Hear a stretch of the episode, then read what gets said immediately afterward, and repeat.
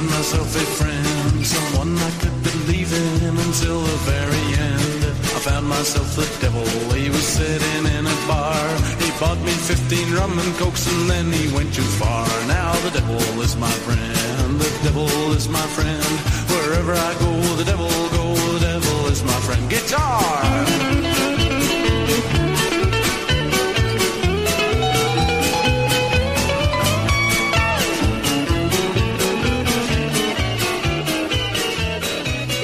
Equal opportunity offending for multiple offenses, aka responsible, proper social distance shit talking from spare bedrooms across exurban Atlanta. Welcome to the Godless Heathens podcast, everybody. Thanks for listening. I'm Don. I'm Jeff. And I'm Jerry. This is a podcast by atheists that talks about a lot of things, not just atheism. We will challenge your assumptions and ours too. Definitely not here to preach to the atheist choir, but to critique, ridicule, and poke fun at anyone, especially ourselves. So join us as we examine the crossroads of politics and religion from the secular perspective. And remember, don't believe everything you hear in this podcast or anywhere else for that matter until you've independently verified it for yourself. In other words, duck, duck, go that shit. Episode 96. and hold on to your hats. There's another church out there that we're thinking about attending. But a real church, not like a stealth mission to see what goes on behind the scenes. So, is this really an atheist podcast? We Will we never be on Zach's show again because we're not atheist podcasters anymore? I don't know. I mean, how many church trips would knock us out? Hmm, good question. Probably not just one. Well, and I want to know why the Catholic Church is picking on President Biden. He's very Catholic. Yeah, so they're one of his own. And just like last episode, everybody's still talking about critical race theory, so I guess we will too. and on that note, I am drinking, and this does not reflect my mood. Uh oh. Peach Melba Sour a la mode. It is a Berliner Weisse brewed with peach, raspberry, red currant, and cinnamon. Ooh, And it is by Untitled Art they got in uh, good stuff. Waunakee, Wisconsin. I think that's how you pronounce it. It is Yep. a 6.5, and it's great. I would just like to point out that last episode you said that you were going to drink wine this episode. Ah, And not only did you lie to me, but most importantly, you lied to the listeners. And if you can't trust your podcast host, I mean, who can you trust? You know, I would call this a venial sin. Or is it venial or venal? I have no clue what you're talking. I'm, I was never that Catholic. I didn't go to Catholic school. the lower end of sin, not a mortal sin, but this is a sin of forgetfulness. Okay. wait, what'd you call it? A Vinny? What? A vinyl sin? Is it venal or venial? Come on. No, I no idea what I- you guys are talking about. It's not a y'all. It's a he. He's talking about it. I it's Do you guys not know what a mortal sin is? I know what a mm-hmm. mortal sin is, but I've never heard of the name attributed to the less than mortal version of the sin. See, I thought a sin was a sin was a sin. I didn't know you guys in the Catholic. Well, you guys, you're no longer in it, but Catholics have like layers of sins. This is why you come to this podcast, full service educational. and I was right the first time. It's venial. Venial. A venial sin is a lesser sin that does not result in a complete separation from God and eternal damnation in hell, as an unrepented mortal sin would. So it's one that gotta let slide. Uh, he'll turn his back on you. He'll give you his backside for a while. I don't like that you did that, but I'm gonna let it slide. It's a demerit. You could do a million venial sins, they don't accumulate. They don't No. really. It does not result in a complete separation from God, and, for bonus, eternal damnation in hell, as an unrepented mortal sin would. So, like one unrepented mortal sin, hell. that's like your ace in the hole. Can't beat it. That's hell first class. Yeah. No waiting.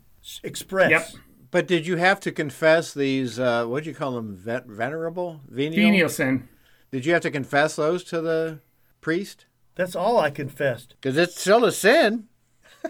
I never told him, "Hey, Father, I killed somebody." I mean, they were all, you know, fighting with my brother. You know, didn't do my homework. Right. Shit that God would let slide anyway. After a while, the vessel for you to unload all your venial sins don't want to hear it anymore.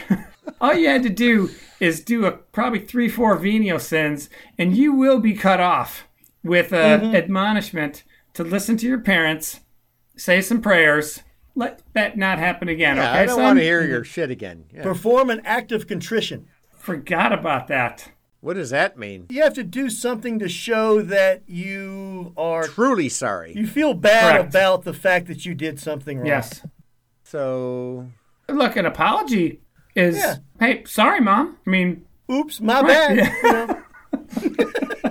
Then you're contrite. That that checks that Yeah, box. exactly. All right. but if you even if you don't, they don't accumulate. They're like points on your license. They fall off after a certain amount of time. But they're going in the book though. They're going in the permanent record. No, no, I, I, No? it sounds like only mortal sins go in the book because otherwise the book can be way too big, unwieldy. Okay, so this goes on a thumb drive that gets pulled out. It doesn't even get recorded, Jeff. There's no thumb drive for it. There's no reason to keep it. It's like what is it? Snapchat, the one that Yes. disappears. Oh, after gone. 70 seconds? Snapchat Instantly. It's like the Snapchat of sin. No, now it now it's clear. I get it now. So it, that's a great 2021 analogy. Like sin as a hard drive, and Yeah. venial sins It's a Snapchat. don't take up any space. But you have you have forgotten more about religion than I know, and you did not know the difference, or that they were. So they never that was never taught in any church you went to, and you've gone to a few. I didn't go to the Catholic Church. How would I know about your stuff? You wouldn't stoop that low. Uh, I understand. There you right, right. What do you what do you, what do you think I am? Some type of Roman Catholic papist? So the churches I went to is like a sin was a sin was a sin. They were all on the same level. Jeff honestly feels a little unsophisticated. Yeah. Telling a white lie, Yeah. genocide. It's the Right, yeah. You know, it's- sees the them all the same. It's yeah, it's it's a mark against you. So I did not know because my religious upbringing obviously was almost exclusively Catholic. I didn't know that that was not a tenet of other forms of Christianity. Like that was not even Episcopals. So you, you thought they were they were so right on this one that everybody was on board. Well, they're right about everything. Where did Jesus say these sins over here? I'm going to look the other way, Yeah. and these sins these are these are bad. You know, it's not in the Bible. This is all just uh, bullshit the Catholic Church came up with. Didn't Dante's Inferno have different layers of hell, and depending upon the sin that you went to hell for, you had a different Again, punishment, made up shit, not in the Bible. as opposed to the made up shit that's in the Bible. There's that. Yep. Okay. so, what's the second person drinking? Oh yeah. Oh, okay. So I'm drinking. Uh, it's called Hypnotize Biggie. What? Hypnotize what? Biggie. B I G G I, like Notorious Biggie, I guess. So anyway, this is a bourbon barrel aged imperial stout, aged in Maker's Mark private select barrels, Nice. made by Contrast Artesian Ales, and I'm trying to remember Norcross, Georgia. Norcross. Yeah. Okay. Yep. Been there. It's a real small place. Pretty good stuff, though. Sounds good. It is good. Hmm. Maybe Don drank wine like he was supposed to. I did have wine. Actually, it's one that's new to me. Have you seen Apothic Pinot Noir? No. It's a 2019 bottle of Pinot Noir Apothic. Now, I don't know if that meant that the grapes were grown in 2019 and it's bought. I don't know, you know, that whole process, or if it's been for sale for two years now and I'm just now discovering it. But picked it up today and, and really enjoying it. It's got a really good uh, aftertaste. I don't, what, I, that's not the proper term. What's the- Finish. Um, finish. Finish. That's the yes. There's a nose. Lovely the- bouquet of a finish. yeah. After aftertaste doesn't sound good. Aftertaste is what a diet soda has. Finish True. is what a wine has. My bad. True. So, yeah, it has a very, very nice and fruity finish. And please do us a solid and give this podcast, with its terrific beer mentions and rabbit holes, a five star rating. It would do us a huge favor. Or argue with us on Twitter at Godless Podcast. That's not just what Twitter's for, is arguing. You, you can build a bridge on Twitter. Okay. and then you can burn it down too. Speaking of that, private Facebook group. burn it to the ground with your hot takes. Email us at godlessheathens at yahoo.com. And we have a Patreon, but instead use that money to try and unseat a Republican. Actually, I need to take us on a, another slight little rabbit hole. You'll get a kick out of this, Jerry. The Godless Heathens podcast discussion group on Facebook has been notified by Facebook that due to some of the, I'm going to go with seedy nature of some of the members of the group, hmm. Uh, being that they are members of other groups that have had to have been shut down, all posts for the next month have to be approved before they appear. Come on. Approved by who? By the moderator. By me. Yeah. All posts? You got kicked off Facebook, so you were you were an admin. but you're Ruffian. now. So, and Jerry's given up on, on. So everybody's got a cross to bear. M- mine's the Facebook page. Should I get back on Facebook just to troll Jeff? Yeah, yeah, do it. Actually, our honorary heathen Ashley, who who hasn't been on the show in a while, but need to get her back on. She is an admin on there as well too, uh, and so she has been help, helping with that. But yeah, every Dang. single post for about the next month has to be approved That's bullshit. by one of us. So this wasn't anything that was actually done by somebody on that group. This is classic guilt by association. Yep. Guilt by association of association. It's like somebody in this group was in a group, they didn't necessarily do anything, but somebody in that group did something and that group got shut down. So is that like a venereal sin? So, No, Jeff, that's what you did in your first apartment with the thin walls and the and the roommate sitting right outside the door. I digress. We got tagged by like three degrees of separation. you remember that I mentioned a while back that somehow I joined a Facebook group that's only made up of administrators from Facebook atheist groups? Super meta. There was talk in that group about Facebook shutting down atheist Facebook. Completely shutting him down. And I'm like, y'all are paranoid. You're full of shit. Couldn't happen here. They came for the fuck religion page and nobody said That's anything. right. That's where we are. You know, I thought you might get a kick out of that. Dang. So you're like one step away from being shut down then. We're up to, I think we got 26, 2,700 members in the group. Now, if they would all, I don't know, maybe download an episode once a week, or, Yeah. But I, we might be able to get some advertising rolling in. But be that as it may, I mean, that's a pretty good sized group. But yeah, it could be shut down because Somebody joined a group that was in part of another group that was part of another group. but you never know what the algorithm's going to catch. I mean, Yeah. it kicked you off Facebook. It, it could Right Wing Watch off of Right. YouTube. Right. Yeah. Yeah. As the admin, I don't know what to approve and what not to approve because Yeah. any one of them could be the post that Right. guilt Shuts by it all down. association of association of association. Yeah. What's the secret word they're looking for that's gonna shut the thing down? So don't question the algorithm. The Google gods. So I think we have established our atheist bona fides. And just like the proverbial bridge on Twitter, we're going to burn them to the ground because apparently there's a new church that we're interested in joining. the Church of Universal Suffrage. It is an international, officially registered, nonprofit religious institution that holds regular s- weekly Sunday service and meditation on the nature of voter suppression. We also observe every voting day in the United States to be an official, official holiday and reserved the celebration of our inalienable right to vote, endowed to us by our Creator, along with life, liberty, and the pursuit of happiness. And it even has tenets. So it is a serious church. Based upon the right to vote. Yes. One of their tenets is that they assist others in their sacred sacrament of voting. If somebody's standing in line, it's part of their religion to help that person by like giving them a bottle of water or something like that. Absolutely. You were thirsty and you gave me water.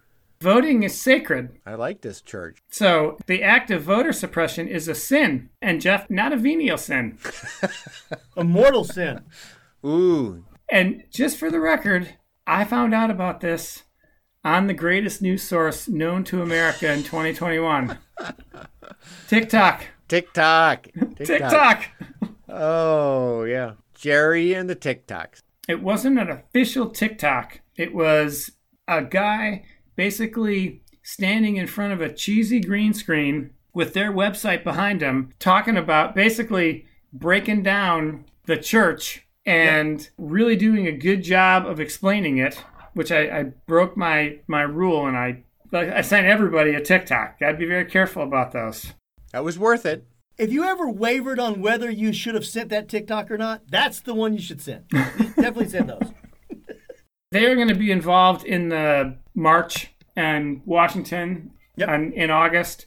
Oh, very cool. So I think Don, you said it was the TST. Yeah, the Satanic Temple has, has done the same thing with basically they've made abortion a, a religious rite. It, it's like a sacrament. It is a sacrament. It's not like one. It is a sac. It is a. It is. It, that is exactly what Yep. it is. It is a sacrament, and as a strongly held personal religious belief, the government cannot infringe upon that. They have a list on their website, which we will put in the show notes, but Oh, for it's sure. universalsuffragechurch.org. But they have a page on their website just for holidays. And it just happens to be a lot of elections. Those are the high holy days. Well, Yep. the Senate runoff election on January 5th here in Georgia was a holiday of the Universal Suffrage Church. So this church has been around for a bit, oh. And who knew? I, I you know what? Obviously, I should have got on TikTok earlier. Like a very wise man said at the end of a, a certain TikTok video, "Don't hate the player, hate the game." So it, this is exactly what what the Satanic Temple has always been so good at is they don't show up and point a finger and go, "You can't do that." They go, "Oh, you can do that? Let's do that. We're gonna do that Okay? too. because everybody's all about religious freedom until the Satanists show up, you know, and then and then there's like, oh, well, we need to rethink this. well, that was like in the '60s. Everybody was for gun rights until the Black Panthers started Yeah, until the Black around Panthers showed up in Sacramento with, with, with a bunch of you know rifles, and it was like, wait, we got to rethink this. If if you want to have a religious after school program, fine, we'll have a satanic after school program because it's got to be open to everybody. And as soon as they're willing to do that, they shut down the the, uh, the other one. So it's same thing. Show up to your city council and and, and want to say a prayer. Well, they stop having you know religious leaders doing prayers. So it's playing the game on their rules, and that's what I really like about what they're doing. I totally agree with you. The problem is lately that there's one party that wants to change all the rules when things like this happen. Like the Supreme Court ruling that was on the day of Oh, taping that basically didn't do a lot of good things for voting. Nope. It's fine to suppress a vote. It might be fine to suppress the Satanic Temple and the Church of Universal Suffrage because they're not real religions, air quotes. There was an actual ruling in I think it was Nebraska where, and we've talked about this. It's been a while, Yeah. probably a good year or two ago, where a prisoner was wanting certain accommodations due to his religion, and his religion was Pastafarianism, flying spaghetti monster, and the judge ruled that that that is not a real religion, and it's something I forget exactly how it was worded, but basically it said that. There's nothing true about this religion. And I'm like, well, How whoa, do you know? That's Exactly. the How do you bar we're going to use. Then that's the bar we're going to use. Yeah, yeah. Okay. So be careful where you throw, you know, where, you, where this ruling lands. Right. But I, I remember reading that again. Don't come to this podcast for legal takes. but I, I remember when that came out thinking that's not a good precedent to say that only religions that can prove that their tenets are true are true religions. They did it in the opposite scenario for the guy that who was allegedly like the shaman. The Q shaman? Yeah, from January 6th, he requested a special diet because he was Yeah, he had dietary restrictions yeah, restrictions. because he Oh, was a right, shaman because it was his religion. Did they grant him that or did they deny him that? I think originally they accommodated, right? Yeah. I think originally they did too. And I don't know if they kept with it, but it wasn't an immediate ha ha ha, not a real church. Right, right. So Jeff in addition to uh, churches we would join, you of all people wanted to talk about the Catholic Church, which was quite a milestone because that's usually me and Don's territory. Well, and I kind of figured you guys would have some insight to the Catholic Church, so that's that's why I thought it would be an interesting topic to bring up. Let me tell you what a venial sin is. Never heard of this before. So, welcome to This Week in Catholicism. and now we know the rest of the story. So, what was it that triggered you about that? Well, so this goes back to a podcast on one of our favorite podcasts, the Straight White American Jesus podcast, Friend of the Friend show. of the Friend pod? of the show. Guest of the pod? where they did an interview, and I'm drawing a blank on the woman's name right now, but anyway, She was a religion professor, I believe, at Georgetown yeah, and a Catholic. and a Catholic, yeah. And attends the same church as Joe Biden. Uh, correct. Dr. Annie Selak or Selleck, the associate Yeah, director of the Women's Center at Georgetown University. She is an ecclesiologist whose work focuses on power relations within the Catholic Church, which honestly, kind of fascinating. Yeah, yeah, Yeah. yeah. Interesting podcast. So we definitely would put that in a recommendation also, or the links to Yep. to listen to. Um, but yeah, I mean, it was kind of a fascinating uh, story about how these bishops are getting together to try to take away the right for Biden to have communion. Yeah, give a little backstory. The the was it the Council of American Bishops Conference. conference? A, a, a A Zoom, Zoom meeting, yeah, yeah. This is hilarious. right, yeah. Uh, you can you can guarantee it would be it was a long meeting. The nature of it being a Zoom meeting, everybody left feeling like they weren't heard. Probably. Well, especially if you had like a ton of them on there. I don't know how many people were actually part of this. But this was supposed to be like a pre meeting to an in person meeting. They're having this later this year, sometime in the fall. to set the agenda for the future But meeting. they went further than just setting the agenda. They kind of made a decision that Biden shouldn't take communion. Seems kind of random. Yeah, well, I mean these these these bishops they, they have a long history of denying political figures communion for, for various Oh, infractions, right? I know you have that list handy. I can't wait to hear it. Yeah. Um, let's see. The first time they did that was wait, hold on a second. Appears to be blank. Like- yeah, this is the first time. like for Yeah, never. This is the first time they Yep. did that. Yep. One of the, the biggest correlations that I've seen made, a, a number of people have made this point, is that Bob Barr, Catholic, Oh, he is. pro death Oh, that's right. That's right. Yeah. Yep. They didn't really have a problem with the last administration and Catholics in the last administration kind of doing off brand Catholic things. Yeah. And kids in cages, they were cool with that. But specifically, the Catholic Church is against the death penalty. Bob Barr, hmm, historically not against the death penalty.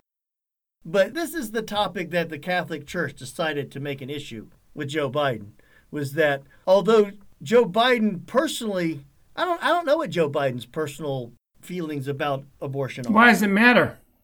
It doesn't. But It does to the church, apparently. his political thoughts about it are more important. So, are you getting nicked because you're actually religious and serious about it and talk about your faith a lot, as opposed to, let's say, a completely amoral sociopath who basically doesn't know Bible chapters? They didn't make any big announcements about the past president because they knew he was completely amoral and uh, not religious. The guy who's actually religious, who had the most Catholic or religious. Second most religious inauguration ever. Oh, was it second? Oh, I thought it was a top. Eisenhower. Eisenhower beat him. Oh, okay. No, that's right. That's right. Yep. But they're going to rail on this guy, but not the previous guy that called a book Tim 2. Tim, 2? He did. That's the quote. two Corinthians. Or is it 2 Tim? It was two Corinthians. Yeah. It wasn't a Tim. It was a Corinthians. Oh. don't think Yeah. Oh, yeah. Oh, hold on, hold on. Before you before you live duck duck I'm go, gonna. let's wager. Uh, yeah. I know. Two Corinthians. Next time we get together, you owe each of us a beer. Wait, I didn't bet. It's Corinthians. It's Corinthians. I, I'm pretty sure he said T2, but And they make fine It's a leather. one- it's a- they make it's- we're fine putting a leather. One beer bet on this. One beer bet. Go ahead. The people at home already know you've lost, but go ahead. okay. ahead. Anyway, the point being, that they're going after him. The ridiculousness of it is they're going after the most religious and only second Catholic uh, president ever. I mean, come on. so, yeah, how many people are involved in? I never got really a feel for like how many bishops were part of that Zoom meeting. It was Cardinals, Cardinals, wasn't it it? wasn't bishops. It was Oh, Cardinals. Cardinal. Oh, Yeah. that's right, Cardinals. Right, yeah. Step up. I always forget the levels. Yeah, they're the And that's high. Yeah. yeah. That's high. That's high level. They can do more than move diagonally. Well, because I remember, I remember them talking about he was the bishop, archbishop in Atlanta, the first black archbishop, and they promoted him to Washington D.C. So he would be in charge of the diocese or whatever they call it there. Mm-hmm. So if, if Biden went to get the Eucharist, he'd be the guy. I'm sure the Cardinal isn't passing out Eucharist on Sundays. The Cardinals, right? Yeah. That's Man, so the higher done- you get in the Catholic Church, the less Catholic stuff you got to yeah, do. yeah. Well, in fact, I was surprised. You know, where they mentioned that this it's usually lay people doing the Eucharist. I didn't know that. I thought that was usually the the priest had to do all that. But I guess if you have a big church, Statistically speaking, from going from going to Catholic church, if you went to a Catholic church service, or like I did growing up, the, there was one priest that gave the service, along with one or two altar boys that, that assisted him. That was one of them. Along with that, lay people in the church would help give out the Eucharist. Like the priest would be in the middle aisle, and you'd have the two side aisles would have Bob and, and Sue or whatever. You know, we're, we're doing it as well. So just statistically speaking, there was more lay people than priests per church service doing And it. that's a position of honor. Yeah. My aunt did it. wow. Very Catholic. If you went to the Catholic cathedral in downtown Atlanta on Sunday and got communion, the, the Archbishop of Atlanta isn't the one, the body of Christ, you know, and getting given it to. Right, him. right, It's, right, it's right. one of the He priests or might one of the lay people. but if he's at Mass, Yeah. they're going to have 10 other people there. yeah, Because it'd be a big mass, everybody would be showing up. But I mean, so w- it, so it kind of sounded like the individual church can still kind of do their own thing. Did I understand that right? I was surprised at that because it doesn't sound very Catholic. that the local church can decide whether to give a parishioner or not. Well, or the local bishop. Yeah, the A local, bishop- like the oh, head. The local bishop over the diocese can decide. And it, it could be a cardinal, up to a Yeah. cardinal, right? So in D.C., that's a pretty big one. It might even be the guy that used to be in Atlanta. That's And- what I'm talking about. Yeah, And and he basically said, "Come on in." yeah. Table Uh, is open or something like that. Yeah. But for somebody that's supposedly so Catholic, where's he go to church? Who? Who Biden? Yeah, Yeah, that was interesting. it was. We haven't seen him. Well, Um, she- yeah, she she he- said that she was a parishioner of the same church that he attends, but she has never seen him there. But a church that size, that's not unusual, though. Especially the the further north you go, the, the further Catholic it gets. The further south you go, the more Baptist it gets. In, in D.C., it's going to be a lot more. non-denominational, Don. What's that? Non-denominational, Don. Wait, just follow the Bible. It's a Christian church. But yeah, D.C. is going to be per capita more Catholic than I would think Atlanta would be. For sure. yeah. I think so. the main church there in DC, the, the main church of the diocese, is going to have a much higher or, or much larger group size than, than the one here in Atlanta. So being a member of that church and not seeing the president attend church is probably not unusual. They probably have a number of services. But the other interesting thing that, that was brought out in that, that podcast was there's likely, you know, in D.C., there's going to be a lot of people that are in government, you know, On either both sides. senators or representatives or whatever that are Catholic. Mm-hmm. So, does this supposed ruling is it going to affect them? So they cannot get the wafer and the Is it just for elected officials, or what about somebody that's on their staff? Like if I have, if, if you know, if I was a, a representative and I, I'm a good, you know, Southern Baptist, being from Georgia and all, but one of my staffers is Catholic, can he? Well, I mean, I asked you for a that- friend.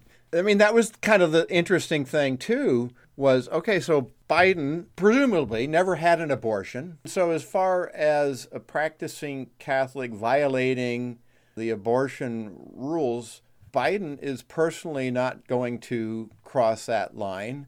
So, just because he has a, a more broad stance politically, but, but not personally, though. I mean, so why isn't there a separation for the Catholic Church there? Why are they even talking about it? I mean, why are they choosing somebody who already some large percentage of the com- country likes and some lesser percentage of the country hates? What good is it? Why jump into basically, hey, you know what? We, you're not going to fight the culture wars without us. We're going after him too. It's like every president has been Catholic on down the line, every single one. So it's it's not like a big deal if they just throw away one. No, no, I'm sorry. This is only the second one they've ever had, and it was a big damn deal when the first one came around. It was like, will Oh, that yeah. person be, you know, loyal to the Constitution or will he be loyal to the Pope? Was what a lot of people were asking about Kennedy when he ran. This is only the second Catholic president that we've ever had. Is now the time for the Catholic Church to go? You know what? Exclusion is the way that we should go. This is the route that we should take. You know, let's let no no don't open the doors. Close the doors and bolt them. Yes, please bolt the doors closed. So uh, obviously, I was not alive during the Kennedy administration, but if you transported that vibe to now, where there was actually a question that a Catholic person would be more loyal to Rome, how big of a shitstorm would that be? And Catholics would just be outraged. Weren't they outraged even then? They were then, I'm sure, but there was no talk about Biden's Catholicism. It was just an afterthought in this last election. Romney ran a few years ago as a Republican, and, and he's a Mormon. And that wasn't that huge of an issue. It wasn't as big as an issue as you would think it would have been. It was for a little bit, but then it died down Yeah. really quick. Yeah, once once the evangelicals came on board and said, "Well, you know, at least he's a Christian, quote unquote," they never fully bought into that. But But there are definite guardrails around that coverage. I know there were, I think, a couple of kind of snippy magic underwear questions, and those were you can talk about somebody's. hey, Abby, Abby doesn't want to talk about the magic underwear either. Abby, not a fan of the Catholic Church. No Mormonism. I think she's anti-Mormon. I think that's what it was. She's as white as it gets. Those are her people. So you couldn't talk, you couldn't ask. And Right, by the way, I think I would want to know. Otherwise, like regular underwear, I don't care. Special underwear, There's because of your there. religion, anything you do, kind of outside of the norm, the norm, because of your religion, I want to know. Right, and that's why I did a deep dive on Mormonism because the the media wasn't asking those kind of questions. It's like uh, the media. the media, the mainstream media. Um, so yeah, I mean that's where you kind of find out the true story, and that's what kind of freaked me out even more. Is like he really believes in this shit. Which that was kind of a step in your deconstruction, wasn't it, Jeff? The whole It was. Looking was- into that Mormonism. was- and That was like the the final. Um, what's what's that game where you pull out the pieces, and it all the Jenga? Jenga, yeah, it was like the final Jenga, Jenga piece that took everything down. But yeah, so that stuff was kind of off limits for asking the questions, and I wanted to know. So, but yeah, they, they weren't, when Biden was running, there was no hard questions as far as, well, how can you be a Catholic and be uh, okay with abortion? Or maybe I missed some of that, but it didn't seem to be like the huge story. What was it that Pence said? He's a, he's a Christian first and a and an Oh, yeah. American second and a Republican third or something like that. What would it be if Biden said that? I'm a Catholic first, Right. and I'm a Democrat second, and American 3rd Mm-hmm. How often would they be running that clip on Fox News? Well, you've got the most popular guy on Fox News insulting a four star general for multiple days and nothing. That outrage, it's not selective, it's completely broad brushed. You're on our team, no problem. You're not on our team, you're the enemy. No matter who you are, you're the enemy. Apparently. Because No this doubt. is the, the back the blue, the all about the military. Yeah. And you know what? Get rid of that guy, Colin Kaepernick. Who's he think he mm-hmm. is? You, you hear these analogies or see him like on social media, but Colin Kaepernick says that they'd burn down a city. They'd be so pissed off. But Fox gets away with it to our detriment. why they're doing it now and to what end. Because the Catholic Church has, has been anti abortion forever.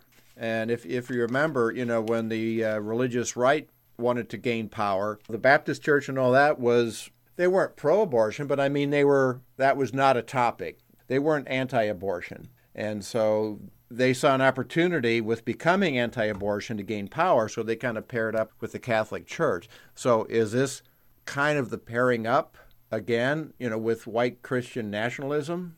Ding! Ding, yeah. But you know what I'm saying is that's kind of the defining moment. So Biden is anti American because he's anti abortion. Well, the Catholic Church isn't going to say that. No, but these guys are. Right. But I don't see that wing marrying up with the Catholicism as a whole. I don't see that. Wait, I don't see? Catholicism wanting to be partners really with anybody, but not with them. I don't. I don't think that them being evangelicals or them being these uh, cardinals, the this the conference. your your white Christian nationalist group to gain power. They, I don't see Catholics cozying up to them. Well, I don't know they would probably name it by name. There's a wing of the Catholic Church, apparently, the conservative end, that does seem to kind of align with all those boxes, ticking them all off. For sure. But that's not who the Pope is. No, but that's what's got me kind of confused. And this kind of reminds me of when we were talking about the Southern Baptist Convention about they elected the guy that's quote unquote Moderate. But what the hell kind of power does he have over the individual individual churches? Basically none.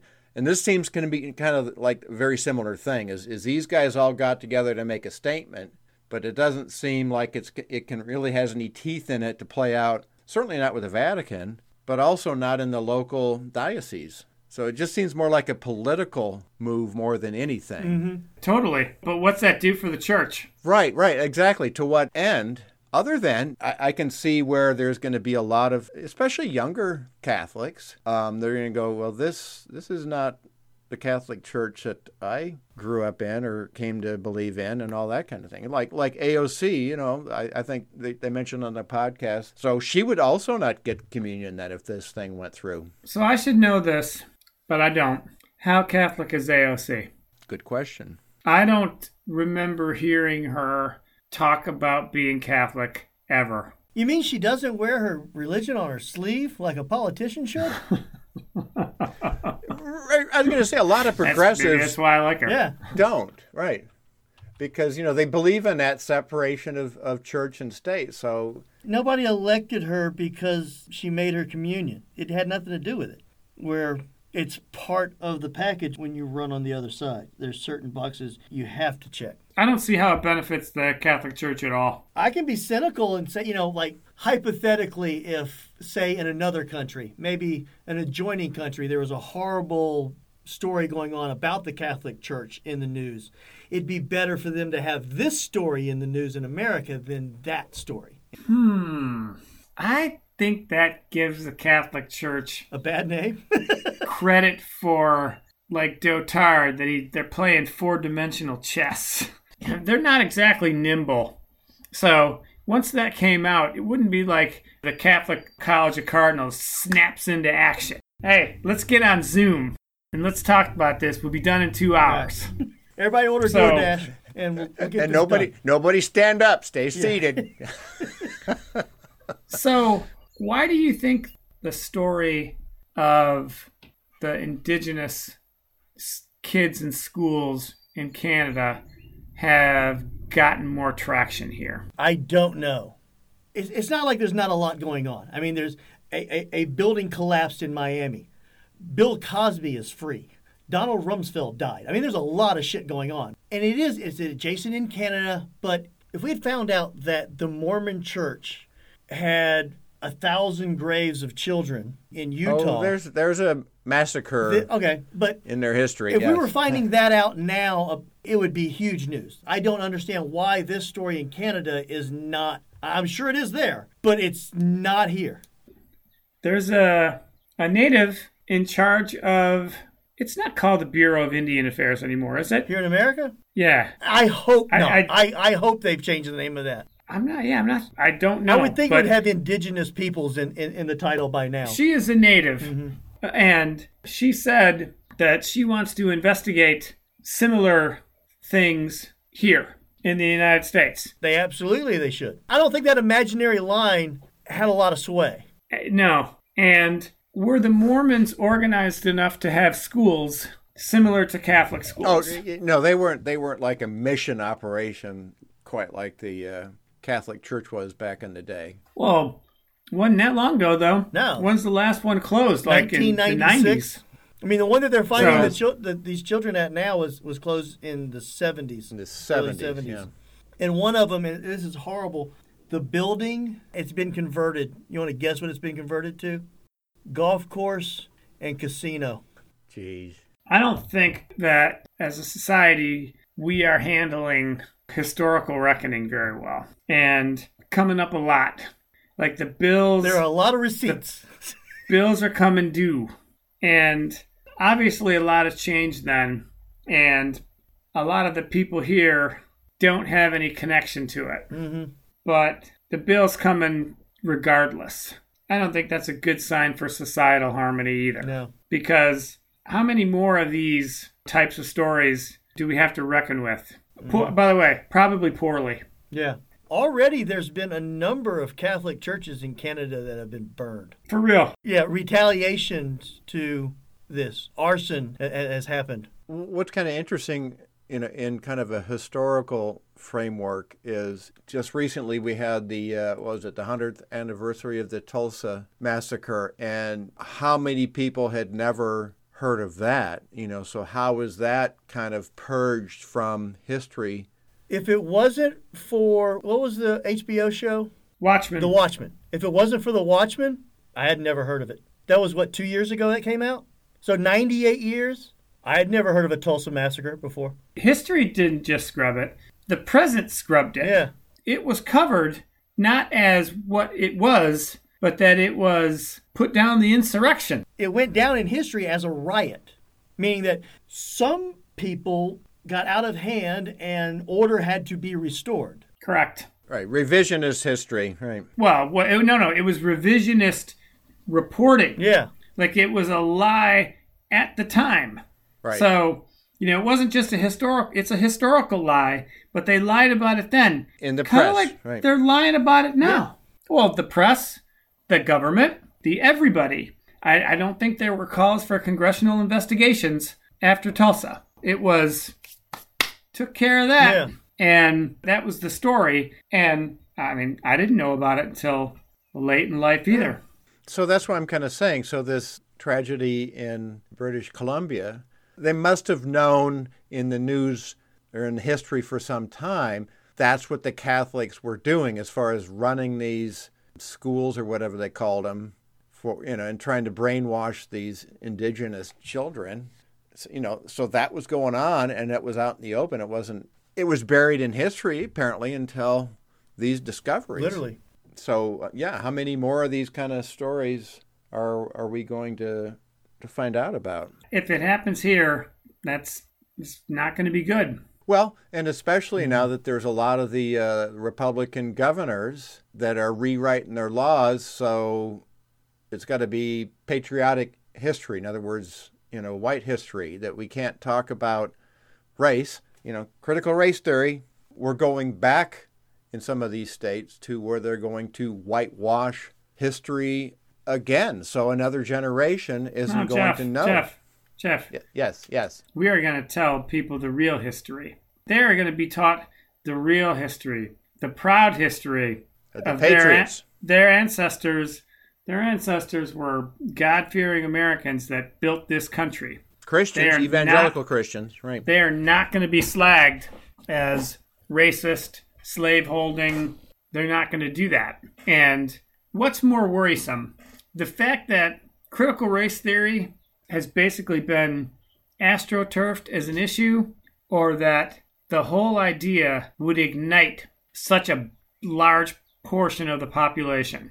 Like there's a demand for it. There's definitely a supply for it, but the supply's got to find demand, and it found a lot of it. Yeah, that was kind of surprising to me to see, you know, so much activity at these local school boards. Is that kind of what you're talking about? Is, Yeah. Yeah, is, is like we didn't know that our next door neighbors would be all up in arms about this kind of thing. And that's what they are. I mean, they're your next door neighbors. Honestly, I think a lot of it is just after a year of, of COVID and lockdown and everything. It's it's a lot of people are just pent up and, and aggravated, and this is something that they tapped into, just like everything else. Well, but the other huge part of that that a lot of times we don't talk about, I think we do, but not a lot of other people do, is Fox News has been the driver of this whole thing. It's the most prominent driver, but definitely not the only one. Not the only, but I'm they're the ones that keep it going, keep to the forefront. If Fox didn't exist, though, Facebook still would, True. and YouTube videos still exist. Fox is the is traditional media's biggest player, but I think Facebook groups have lit up with this probably tenfold than what you hear on Fox News. Well, yeah, but I'm what I'm saying the Fox because they have news in their name, it portrays some legitimacy. So if somebody hears something on Facebook, it's like, yeah, they'll probably take that into consideration, but god dang, it's been on Fox News, it's got to be true. I think after a while, people don't realize where or even remember where they saw something at. They just remember they saw it, whether it was on Fox News or on Facebook or on you know whatever. It ta- it tapped into something, obviously though. Mm-hmm. It absolutely tapped into it. Yeah, there was a graphic I saw somewhere. I meant to share it with you guys. That kind of showed these things that the Republicans have tried to get traction on. You know, like the pr- previous to this, it was a transgender thing.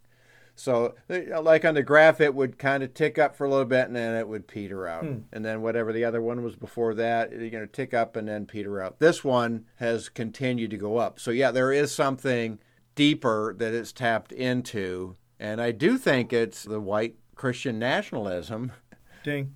because also it, it's uh, supported in their churches as well. So it's not just Fox News, but their preacher is talking about this from the pulpit, and you know he's got the direct link to God right there. So it's got to be got to be bad. I, I just have to say, I, your, your chart sounds really interesting, but since you can't remember whether you saw it on Facebook or Fox, I, I don't know if I can trust it. So I'm I saw it on Twitter. just gonna let It it was on. Twitter. Just gonna, just gonna let that one go. It was a TikTok. But yeah, I mean that's the scary thing is is tapped in so deeply and consistently. I mean it's not died off in the least. So I figured out why, when you say white Christian nationalism, it bugs me. Hmm, it bugs you. Yeah, it seems too easy, and like that's a group that you don't like. That you don't like, and I don't like them either. But it assigns everything to that way of thinking, and I don't think this. My it's a, my suspicion that critical race theory isn't just those folks, but it's non-white Christian nationalist people that you may not know. If you talk to somebody at work about critical race theory, I think you are far less likely to get a positive response than you probably think. I think a lot of non Christian nationalist white people are exercised about this and don't want to talk about it and aren't just doing it because uh, you know their church riled them up. There's a lot of people that are at these meetings and getting interviewed on the street, and they're not necessarily the church going types. Yeah. You So it makes it feel like there's type to be a, a, a Christian nationalist. yeah, they don't think of themselves as that, and they they're not evangelical. No. So it's not that they don't want this taught to their children. They don't. They don't think it's real. They, they think it's false. They, they, they don't want something false taught to their children. Basically, it's not like this is the truth. They just don't want to shatter their children's dreams. Uh, they, they don't want their children exposed to it. It's Well, it's that and- they think it, that you're lying to their children and brainwashing them against America. Yeah, I mean that's the disconnect because they don't know what actually critical race theory is. Nobody does. Uh, no, you know what it is. It's an invented controversy to rile up the rubes. Right, it has nothing Yeah. to do with what it actually is. Right, exactly. And that's No. that's the problem is so the run of the mill person just hears that word, doesn't have a clue and probably doesn't have the time to really research to find out what it what it actually is. I mean, you know, if you're really They beat us on messaging because now any time that you talk about race critically, boom, they can shut the whole thing down under this umbrella. Oh no, we dealt with that back in 21. Remember? Nope, can't talk about it. True, but again, you're trying to argue on the merits of critical race theory. Two years from now, if you bring up race in a critical way, somebody's going to go just like fake news. Hey, fake news. That's fake news. That's critical race theory. Well, that's- can't talk about it. that's their whole strategy Yeah. is to shut down the conversation on on race entirely. Well, they don't shut it down. They've changed it. Mm-hmm. Yeah, so then, then anybody that wants to talk about critical race or you know with on race or diversity or whatever, they're the racists. They're the Yeah, racists. the next thing they're going to do is they're going to say that we've taken critical race theory and we've now pivoted with it with a power grab towards gender. It, it, it'd be the next thing that that they're talking about to, to shut that down. I don't think the, the critical race theory thing is going to die anytime soon, though. And the reason why is because it's working. It yeah, oh it yeah, is- it's got it's got roots. It's got It, it's yeah, got it, it's it's got traction, traction, and. I don't think the stereotype of a white Christian nationalist is the only person that it's got traction with, No. and that's the that's the part I that's the part that worries me. Like like their tent on this issue got bigger, and that that is So let me ask you then. So uh, if if you took a poll on Democrats and Republicans, you think there'd be a lot of, in the Democrat category that would be against critical race theory? it, you know honestly, Jeff, it would be ha- it would be how you phrase the question. Um, Well, for sure, right? but like, because like, what would you be trying? Like, are you? Do you want to talk about critical race theory, or uh, how much should race be taught, and should there be should there be reparations? Yeah. And I mean, like, like No, now you're getting now you're getting off off the uh, the uh, the off The the, trigger- astro the trigger thing you could say how many people The- would, right, would right. answer this question about abortion. It depends on how you ask it. You know, should a woman No, have no, the right I'm- to uh, you know, I'm- her own autonomy versus should babies be killed? You know, it, you're going to get a different response. But no, but I, that's what I'm saying. So the question you would just ask on this is: Should critical race theory be discussed in the school? Period. End of it. You- You, know, you and would- then they would bring into their own their own understanding and baggage. It'd just be interesting to see where that would fall out, Democrat versus Republican. I, I don't think you'd like it. well, and I And I, I don't, I don't yeah. think you'd like the answer. Because I think it'd be, I think it'd be over fifty percent. and that's yeah. I wonder if I- I- somebody's done that study or survey. Well, It's the same thing. If you asked, you know, should should spirituality be taught in school? What do you mean by spirituality? What's your definition of spirit? Same thing. What What do you mean by critical race theory? What's your definition of critical race theory? Because no, But I'm just nobody knows using what that- anybody else is talking about when when Well, that's the problem. Exactly. Is is because the people that think they don't, you know, don't want it taught in school don't understand that it's not being taught in school. It never was intended to be taught in school. And, but what? you know, But Jeff, but Jeff, why? Why Why is what? that message for all of its lack of truth? Why is it hitting? Like, why is that issue finding traction for all its obvious uh, false origin story? The fact that it that it's that it's not an issue, has been astroturfed, like certifiable falsehoods. But they still are lit up about it. And it's still almost like a third rail. And they make Democrats talk about it and defend it. And, you know, try to tell people what it really is and that it's not really taught in schools. And like, why does that message? It's terrible for Democrats for all of those reasons. Oh, which is why they're using it, right? Right, which is why they shouldn't talk about it. Mm-hmm. But the there are there's a lot more people that are engaged with that idea, and we need them to vote for us. But if they're attracted to that message, what's that say about the, the people that, that, are attracted to it? The fact that so many people are are hooked on an obvious, you know, disingenuous marketing program. But they're hooked, just like people that are hooked on Q. Yeah, it, I saying it, it's just it's just the next fix. It's just the next hit. It's make America but it's great way again. more mainstream. Build the wall, lock her up. You know, it's just it's just the next in a Yeah. long line of mantras. Yeah, I guess I guess I'm still not all that convinced that it's fifty percent of Democrats would would say they're anti CRT. Maybe not 50% of Democrats, but well over 50% of America. I, I think well over. And and there would be shades. I mean, there's some. I'm sure if you did the survey, you know, where they do, you know, strongly disagree, agree, you know, all those kind of things. There's going to be shades on that because I think there's a lot of people that just like I really don't, you know, I hear it in the news, I just don't know what they're talking about. I think there'd be a lot of people that would fall into that I don't know category. Hmm. If they're honest, if they're honest Well, I was just going to say, I don't think people tell the truth Yeah, on about surveys. race all the time. That's just a just a sneaky suspicion.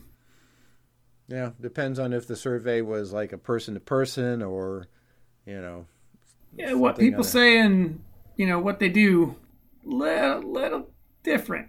who wants the opinion of people that don't know how to get out of doing surveys? You know, If anybody calls for a survey now, though, I I chime in. Because Yeah, ho- hopefully they identify themselves very sir. quickly, though. Otherwise, I don't have a lot of patience for phone numbers I don't recognize. yeah, that's true too. That's true too. so who's got a recommendation? All of us. Ah, Who wants all to go first this week? I'll go first. Well, okay, you go first. Since I well, I didn't. I technically had two when I didn't have none last week, but I'll I'll go first this week. New podcast. Actually, an old podcast that came back. Uh, y'all remember conversations with God with uh, Tony? Yes. Yes, uh, Australian, hilarious. Well, I didn't know if you knew, Tony died, and apparently God wanted to reboot the podcast, so he brought Tony back to life after 18 months. So him and Tony All are, right. you know, Jesus, 36 hours. That ain't shit, man. Tony's like 18 months, son. So yeah, Tony and- God are back at it again. It's it's been changed. It's now called God Chat with God and Tony. So new logo, new name, new new everything. But he's he's back in it. Uh, It's always one of my favorite ones. It, it's short, hilarious, and coming from being the, the the one of the three of us that does the editing and the, all that stuff on this podcast, the amount of production work that goes into one of his Super impressive. ridiculous. Super He- impressive. All the voices and Yeah. the music and everything. That, time consuming for a 15 to 20 minute podcast. Uh, very, time. very impressive. But yeah, I'm- glad to see that, that he's back at it again. I got a podcast recommendation. What you got? It's called Who's Flying the UFOs? Uh-oh. And it is the latest episode of What is Happening with Chris. Hayes. Oh, Um, yeah, I like his podcast. Yeah. So there's been, I don't know, last couple years, a lot more kind of credulous stories on UFOs. Video, talk of government reports, and uh, stories in air quotes reputable publications. Like the New York Times? Exactly. Doing a daily episode about it just this week. There is well, I it might maybe it's about this New Yorker article um, called "How the Pentagon Started Taking UFOs Seriously." Exactly. So it's an interview with that same guy, and I was struck about midway through how he talked about how UFOs have always been kind of seen, and they've always kind of matched just a bit of technology that they don't understand, or kind of like, hmm, when we didn't understand fire, there was a fire god. Yeah, yeah. And- Right, right. You know, and then there's the rain god and the sun god. And, you know, as you explain those things, the notion of God changes and becomes just that other level of things you don't understand. yeah. God used to live on top of a mountain until somebody climbed that mountain. Now God lives in the sky. Yes. Correct. Right. and now that we can get up in the sky, it's it's beyond the sky. On another plane of existence. Everywhere. Okay. Yes. You know, well, uh, you know what? The writers, they're not getting there. Yeah, yeah. So it did kind of like put the whole thing into perspective like, huh, so this is just another episode of kind of religious y kind of BS that we don't understand and we just haven't been able to really debunk yet, or it's a technical glitch, but there's nobody really serious about UFOs, but it's a really entertaining pod, and I recommend it. Yeah, you there's what to it. 144 incidents, and I think they were able to definitively take one off the list. 143 are still unexplained. Yeah, I mean, do your research, Don. Yeah. They're out there. Well, they're closer than you think. They're, it's right. They always are. They're watching But, you us, just every- like everybody has always thought that there's like creatures driving these things. Is like, why would they necessarily have to do that? Can't they just be like drones, like we, you know, or unmanned craft that we send out? Maybe it's just like a more sophisticated Voyager. Voyager one right now or uh, two is outside Yeah, the solar system. Mm-hmm. yeah, but there's no Into- human on there, so why? you know, Right. Exactly. right. You know, and that's a relatively, not even relatively. That's a dumb machine. You got more technology in your smartphone. Oh, yeah. right. Oh yeah, yeah, absolutely. But that's what makes it all the more amazing that it's like the Energizer Bunny It's still going. of yeah, yeah. yeah. But all this is, is known due to the Pentagon just basically released a bunch of UFO information that, that they had. Uh, they made it all public. And it's not e, they don't they don't call them UFOs anymore. What what what's what is Right, right. Yeah, they have a new name. um, I can't remember now. un Unexplained. unexplained something? I, I, uh, yeah. Better have you know I don't remember it. Better have a good acronym or it's not going to be it's not going to be. Well, obviously we we over proven here it's not as good as UFO because we remember that one. exactly. Can't remember the new UATs or something like that. Marketing Yeah, fail. can't remember. It's bad name though. So, so what you reading, Jeff? Uh, I'm going to take a little diversion here. So, yeah, so you guys Not a book. last time gave me grief that I hadn't listened to the Day X series on the Daily. Yes. So I took a little trip to Florida for a conference, and so I had some time to listen to podcasts. So I listened to actually part five first, um, which is the final. Gut, gutsy. Yeah. Well, I mean, you know how, like on, on my car screen, that shows up first is like, well, I'm going to take the easy route and then I can always go back. But that one just blew my mind in not a good way. No. Um, and and so it makes me want to go back and I've I started listening. To, I think I'm up to number three now. Um, but what's frightening is the parallels to what's going on now. Like one thing I didn't realize, I guess I must have overlooked it in the news when it happened, is back in sometime in 2020, I can't remember, where they had um, a, a bunch of protesters trying to storm their um, Reichstag. I don't know if I'm saying that right, which is like their main It's like their building where, Congress where building. it's like yeah, yeah. Um, and so like certainly shades of January 6th. And also. There was another uprising that- at that building uh, uh, a few years back. been busy. Yeah. Um, Been busy something that with knives. Uh, something to do with Yeah. knives. Yeah.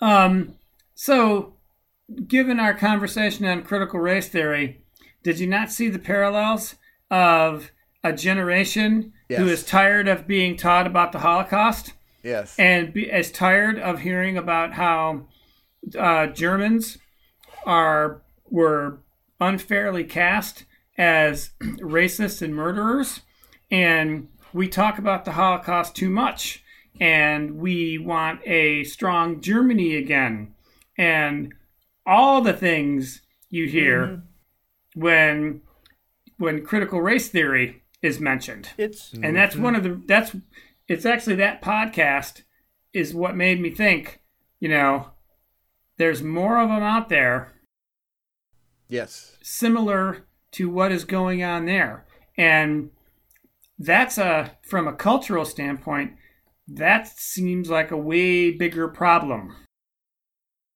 And i don't know what like how do you fight that? That's the thing is because you know like like what's happening here too is this is coming from the inside. In our case, it's a party that's in power.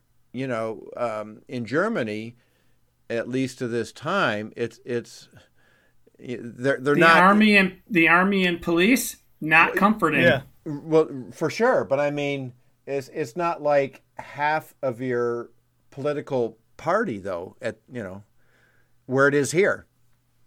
You know, because we're- found two Republicans that voted on this last um, for the select committee for the select committee. Yeah, to to investigate January 6th. Only two. That was House Republicans. That's not senators. That's House Republicans. Right, right, House Republicans, Right. and and where the where were the rest of them? They were down on the Mexican border with Trump. Suck it up to Trump.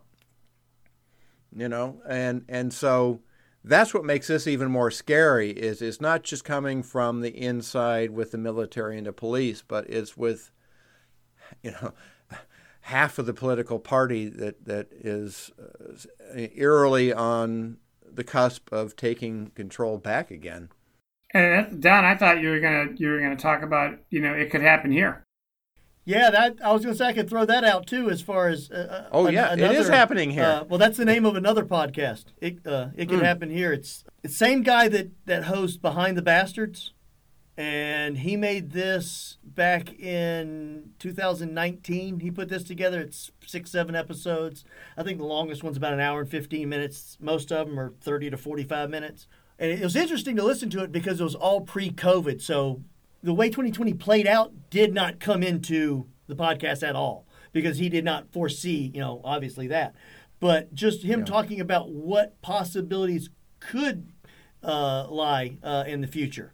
It was it was a podcast that I could listen to now because it, we're not that we're past it, but Trump's out of office, you know, it, it, and we're I could I could not have listened to that podcast in 2019. I'll put it that way. Don't tell mark you listen to that Yeah.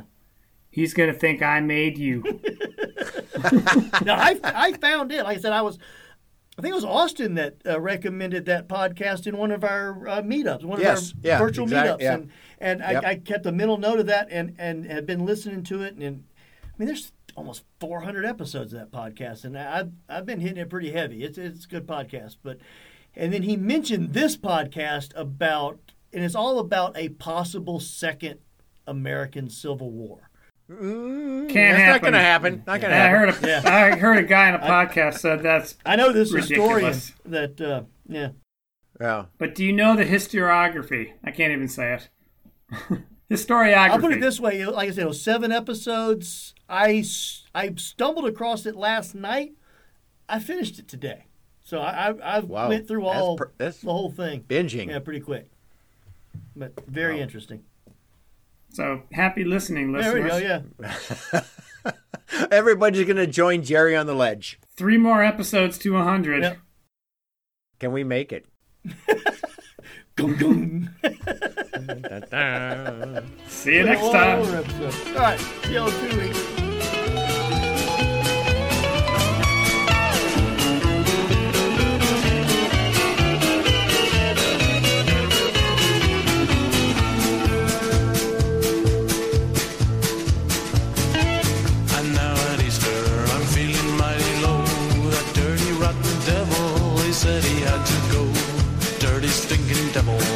Shoot him with my gun. He made me mad, the devil's bad, the devil is a bum. But the devil is my friend, the devil is my friend. Wherever I go, the devil go, the devil is my friend. And Godzilla is my friend, Godzilla is my friend. Wherever I go, Godzilla, go, Godzilla is my friend. And Chernenko was my friend, and Brezhnev was my friend. And Andropov, he just popped off, now Gorbachev is my friend. And Frank Sinatra is my friend, Frankie is my friend. And love and rockets are my friends, and rockets are my friends. Every one the bend, and the Queen is my friend, and is my friend, and Amin, know what I mean? Was someone met a party, and the devil is my friend, yes, the devil is my friend.